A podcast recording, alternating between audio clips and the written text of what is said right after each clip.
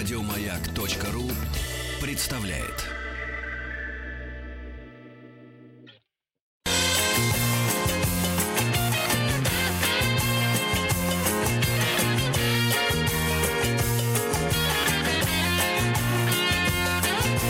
Вахтанг Махарадзе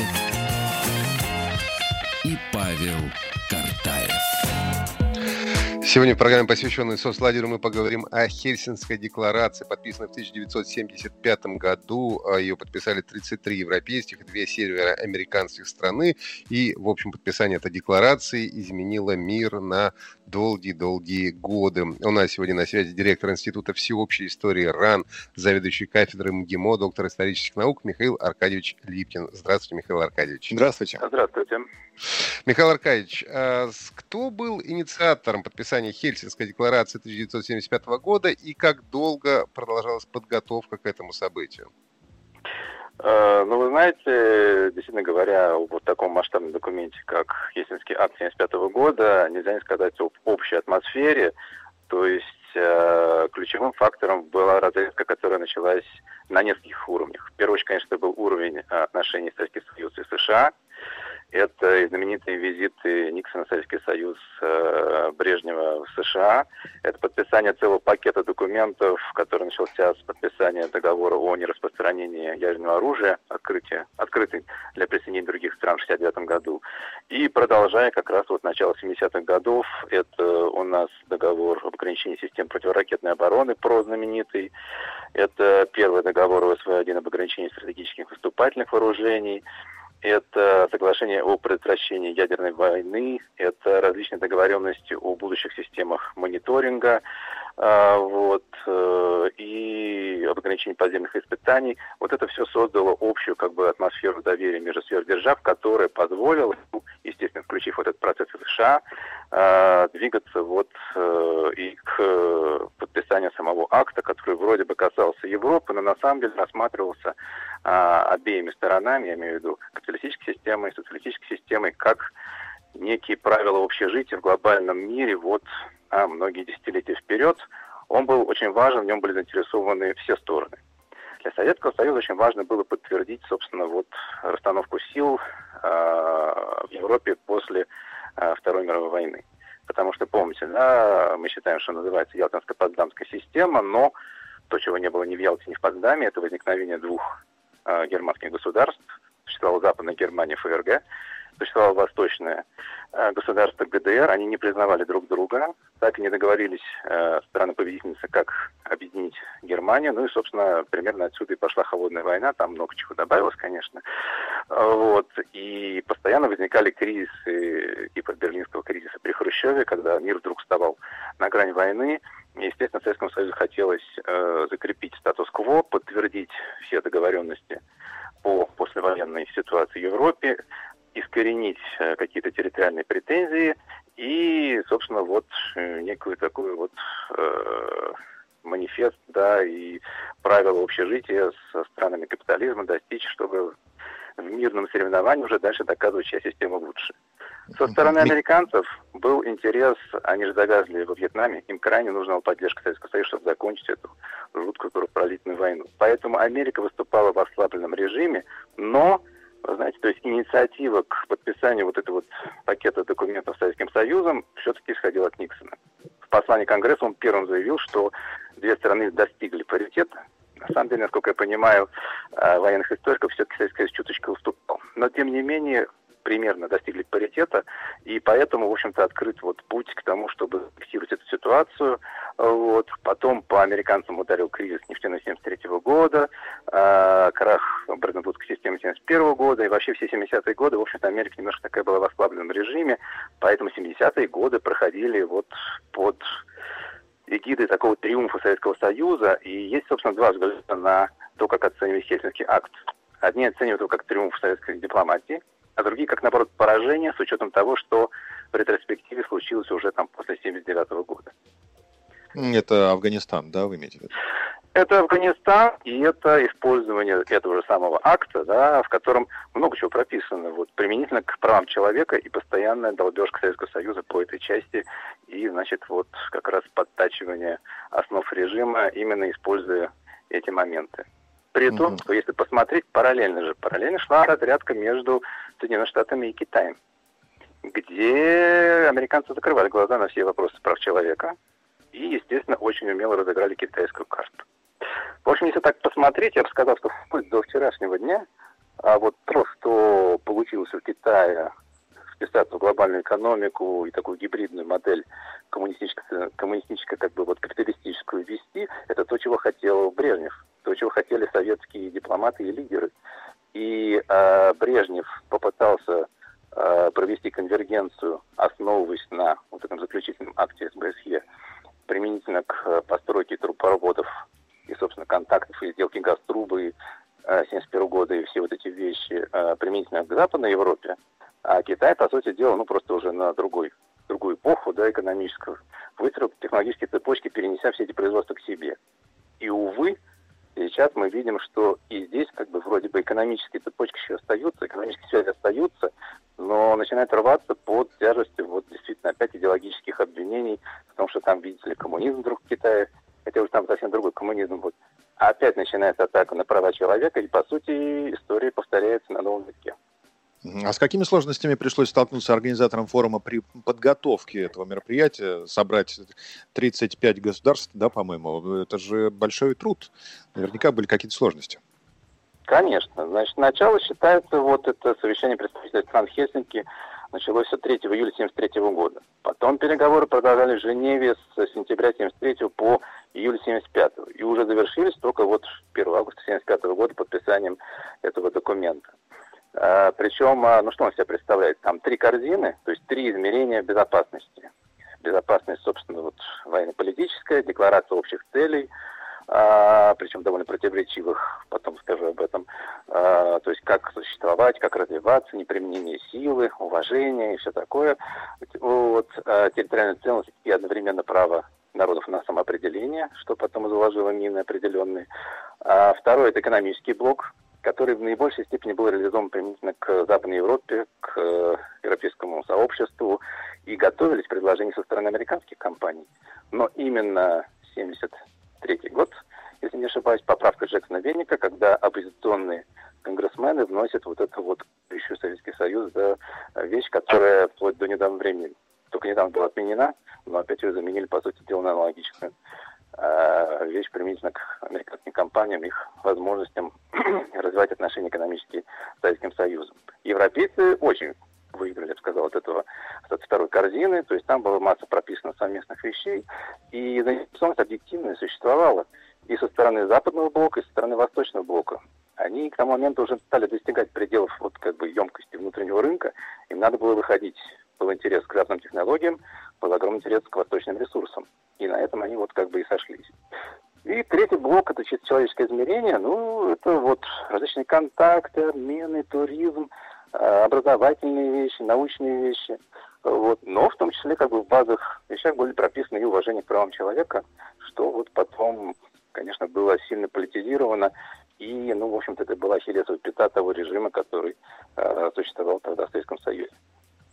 Скажите, а почему Албания не подписала Хельсинкские соглашения? По-моему, одна из стран всего не вошла в этот блок. А, вы знаете, ну, они как бы разыгрывали свою там игру, пытались вести. Вот. Я, если честно, в деталях а, не помню, но несколько стран было, которые пытались изображать себя вообще, как бы они не участвуют в холодной войне. А они как бы вот страны развивающегося мира. И пытались все различные преференции получить уже по линии оси, скажем, север-юг, нежели запад-восток. Хотя движение неприсоединения, то есть как бы их лидеры тоже участвуют, там Югославия, они участвуют в этом процессе. А почему именно Финляндия стала хозяйкой форума, Михаил Аркадьевич? Ну, как страна, которая не является членом, на тот момент как бы не являлась членом НАТО, как страна, которая имела особо привилегированные отношения с Советским Союзом изначально. То есть, если смотреть, у нас было две такие витрины, два окна в Европу, которых мы даровали полную свободу после, в общем-то, поражения, да, во Второй мировой войне. Это Австрия и Финляндия. И с Финляндией были особые отношения, потому что Финляндия была, ну, не сказать, чтобы ассоциированным членом, но была специальная комиссия СЭФ Финляндии. Финляндия была повязана массой соглашений с Советским Союзом, и она специально шла как бы на развитие отношений с Советским Союзом, в то же время Советский Союз разрешал ей э, устанавливать отношения и с западноевропейскими, естественно, странами, потому что ей те рынки были важны. Это была наша витрина как бы на Запад. И поэтому был особо высокий уровень доверия, в том числе в личном плане. Угу. Вообще должен сказать, что личные контакты очень важны. Вот когда смотришь протоколы Политбюро вот этого периода, поражаешься количеству разрешений и приглашений, визиты министрам, замминистрам, чиновникам ниже, с женами, детьми, сюда и отсюда на Запад. И это все неофициальные визиты, но из них создается сетка доверия, понимаете? То есть вот такого количества там визитов военных, с заходами военных кораблей, иностранных к нам, наших, не знаю, там, в верфи, там, английские, французские, приглашения на учение в ОВД, казалось бы, натовских генералов. Вот это вот поражает. И из этого всего выстраивается эта общая конструкция доверия. Без нее подписать нечто аналогичное. Это пятьдесят четвёртый — пятьдесят пятый год в Женеве. И тогда, в общем, никто не поверил друг другу после долгой конфронтации. И шестидесятый год э, саммит великих держав э, в Париже, когда Хрущев, имея на руках доказательства сбитого самолета-шпиона на Урале и Паульса, который был живой и давал показания, решил, что личная месть Эйзенхауэра важнее, чем проблемы глобальной безопасности и, собственно, разрядки. И готовился огромный пакет документов. Вся работа дипломатов была коту под хвост, потому что он публично, значит, разнес Эйзенхауэра, Эйзенхауэр как бы не извинился. И тогда, конечно, Хрущев там такие стал давать интервью, такие публичные, значит, поношения. И, естественно, делал шоу из допроса Паульса, но разрядка отложилась вот вплоть до семьдесят пятого года, до начала семидесятых годов. Михаил Аркадьевич, вот э, с одной стороны, э, вот этим актом фиксировались границы, а с другой да. стороны, было право народа на самоопределение. А это право на самоопределение, в принципе, позволяло в любой момент эти границы самые пересматривать. Как эти противоречия решались? Ну, вы знаете, то есть, как бы, в принципе, вплоть до вот косовского прецедента, да... как-то, ну, как-то договаривались, не знаю. То есть, когда, понимаете, когда у вас атмосфера больше, что более-менее доверие, как-то вот таких коллизий не возникает. А когда вот эта вся, конечно, атмосфера доверия общая рушится, то тут начинается война, и, в общем-то, она началась уже, да, вот в конце семидесятых годов за интерпретацию этого документа. Опять же, вот если смотреть с позиции триумфа советской дипломатии, то я считаю, что, может быть, даже это не очень хорошо было, что это был триумф советской дипломатии. После того, как ушел Никсон, после того, как ушел Форд, пришли новые президенты в США, и они начали трактовать этот документ как проявление слабости Соединенных Штатов. И все договоренности по разоружению, соответственно, как бы вот по взаимному признанию и так далее, Никсона как проявление слабости Соединенных Штатов. То есть пошла совершенно другая интерпретация. Любой документ, конечно, вот нельзя подписать один вот договор, думаешь, что все, можно уволить всех дипломатов и правовиков, и как бы все так и будет, как там записано. Любая бумага, конечно, она потом интерпретируется, а уж как она применяется на практике, это третья вещь. И, в общем-то, каждое десятилетие по-разному немножко как бы шло прочтение этого документа. Ну вот, э, как оно как бы вот живет, понимаете, международное право. Конечно, первым нарушением, я бы сказал, этого документа, то, чего там не было предусмотрено, прописано, было объединение Германии. Это, соответственно, падение Берлинской стены, восемьдесят девятый год, объединение Германии, э, начало вообще девяностых годов, распад Советского Союза, извините, страны, появление совершенно новых государств, в том числе вот в Европе. Все это не было прописано и зафиксировано там, поэтому это уже шел пересмотр. Ну, а, а можно ли сказать, что вот как раз в долгосрочной перспективе подписание Хельсинкской декларации и привело к распаду Советского Союза в некотором смысле? Нет, я так не считаю. То есть, да, конечно, клевали через вот эти вот вещи, связанные с правами человека. Да, как бы появилось движение диссидентов, как бы вот апеллировало к этому документу. Но все-таки нет, это было связано, конечно, со слабостью общей системы, с расчетами экономическими, с расчетами различными стратегическими, вот, ну и, и даже, я бы сказал, психологическим, некой усталостью, вот, желанием чего-то нового, ну и уж тех реформ, которые были реализованы так, как они были реализованы в период Михаила Сергеевича Горбачева. Михаил Поэтому... Аркадьевич, угу. А какая атмосфера была на улицах Хельсинки во время проведения форума, и были ли попытки дестабилизировать обстановку, и кто стоял за этими попытками, что за организация? Ой, ну, если честно, я не очень помню там непосредственно что было как бы вот за окнами переговоров, я больше вижу вот по документам, которые шли, вот различные справки информационные, различные как раз вот указания делегациям и а, ответ от делегаций. То есть я могу привести как бы пример атмосферы, которая царила, например, на переговорах, не совсем как бы Хельсинкский акт, но параллельно шедших переговорах как раз вот по ПРО. О, интересно.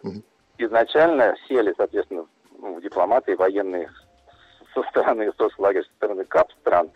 И, естественно, они не могли никак вначале договориться, потому что, ну, жесткие установки, вот, эти даже добиться успеха для себя, эти для себя, что делать? В итоге где-то через неделю, а, значит, американская сторона приглашает а, советских дипломатов на посиделки, а, вот, ну, как бы в таком клубном формате. Вначале советские дипломаты отказывались, а потом они стали встречаться каждый вечер, и издан специальный документ, который называется «Сонгбук», то есть это песенник. Они начали петь. Были свои шаляпины советской делегации, были свои, соответственно, вундеркинды со стороны э, британской. То есть ряд песен они даже сочинили на месте, и вот тогда пошло движение. То есть чтобы, что такое дипломатия? Искусство возможного, да, art of possible.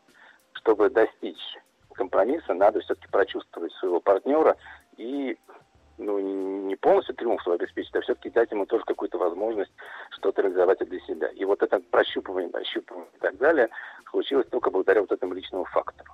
Плюс, да, вот общение Брежнева все-таки, извините, в отличие от Хрущева, насколько он был резок Хрущев и насколько более тактичен Брежнев. Дипломатия в плавках с Брандтом, купание совместно в Орианде, различные другие вот эти вот э, удивительные форматы по количеству визитов, по количеству личных встреч, что с Никсоном, что с Брандтом, что с другими ключевыми лидерами, уважение и вот выстраивание доверия, что партнер не подведет, что он не бросит, и возможность поговорить как бы не под софитами там камер, а вот тет-а-тет переговорить. Это очень важные моменты, которые вот все подготовили, это огромное полотно, связанное с Хельсинкским заключительным актом. Да, Михаил Аркадьевич, то, что сейчас вы говорите, э, ну, как бы указывает на то, что роль караоке, в общем, сильно недооценена в политической жизни вообще, да, мировой. Да, нужно, да, как-то это дело продвигать, поэтому легче будет решаться каких-то. Но в условиях пандемии затруднительно. Все-таки караоке сейчас вообще под большим вопросом. Да. Михаил Аркадьевич, а вот кроме дипломатов, военных, мы видим на хроникальных кадрах еще и представителей духовенства. А какую функцию они выполняли на встрече в Хельсинки? Ну, на самом деле, это тоже важная вещь, которая была прописана в том числе в этом документе. Это право на вероисповедание, это права меньшинств различных, то есть, как бы, и это, ну, тоже был показатель, как бы, да, вот свобод, что с одной стороны, что с другой стороны, то есть, как бы, уважение и к этой части э, людей, проживающих, что в одной системе, что в другой, как бы, она тоже фиксируется в этом документе, вот это вот в базовых принципах тоже отражено. Скажите, а имеет ли сегодня силу Хельсинкская декларация и в какой мере, если это так? Ну, в общем-то, ее никто не отменял, она имеет силу, но как бы все больше и больше голосов о том, что она требует какое-то дополнение к себе, потому что, ну, вот опять же говорю, да, ситуация сильно, в общем-то, изменилась, и плюс, ну, вот идет борьба интерпретаций. Да, как бы одни стороны апеллируют к тезисам о термине неприкосновенности, а другие к тому, что там же прописано, вот я могу процитировать, да, исходя из принципа равноправия права народов распоряжаться своей судьбой, все народы всегда имеют право в условиях полной свободы определять, когда и как они желают, свой внутренний и внешний политический статус, без вмешательства в ней, осуществлять по своему усмотрению свое политическое, экономическое, социальное, культурное развитие. И все государства-участники это подтверждают. Вот...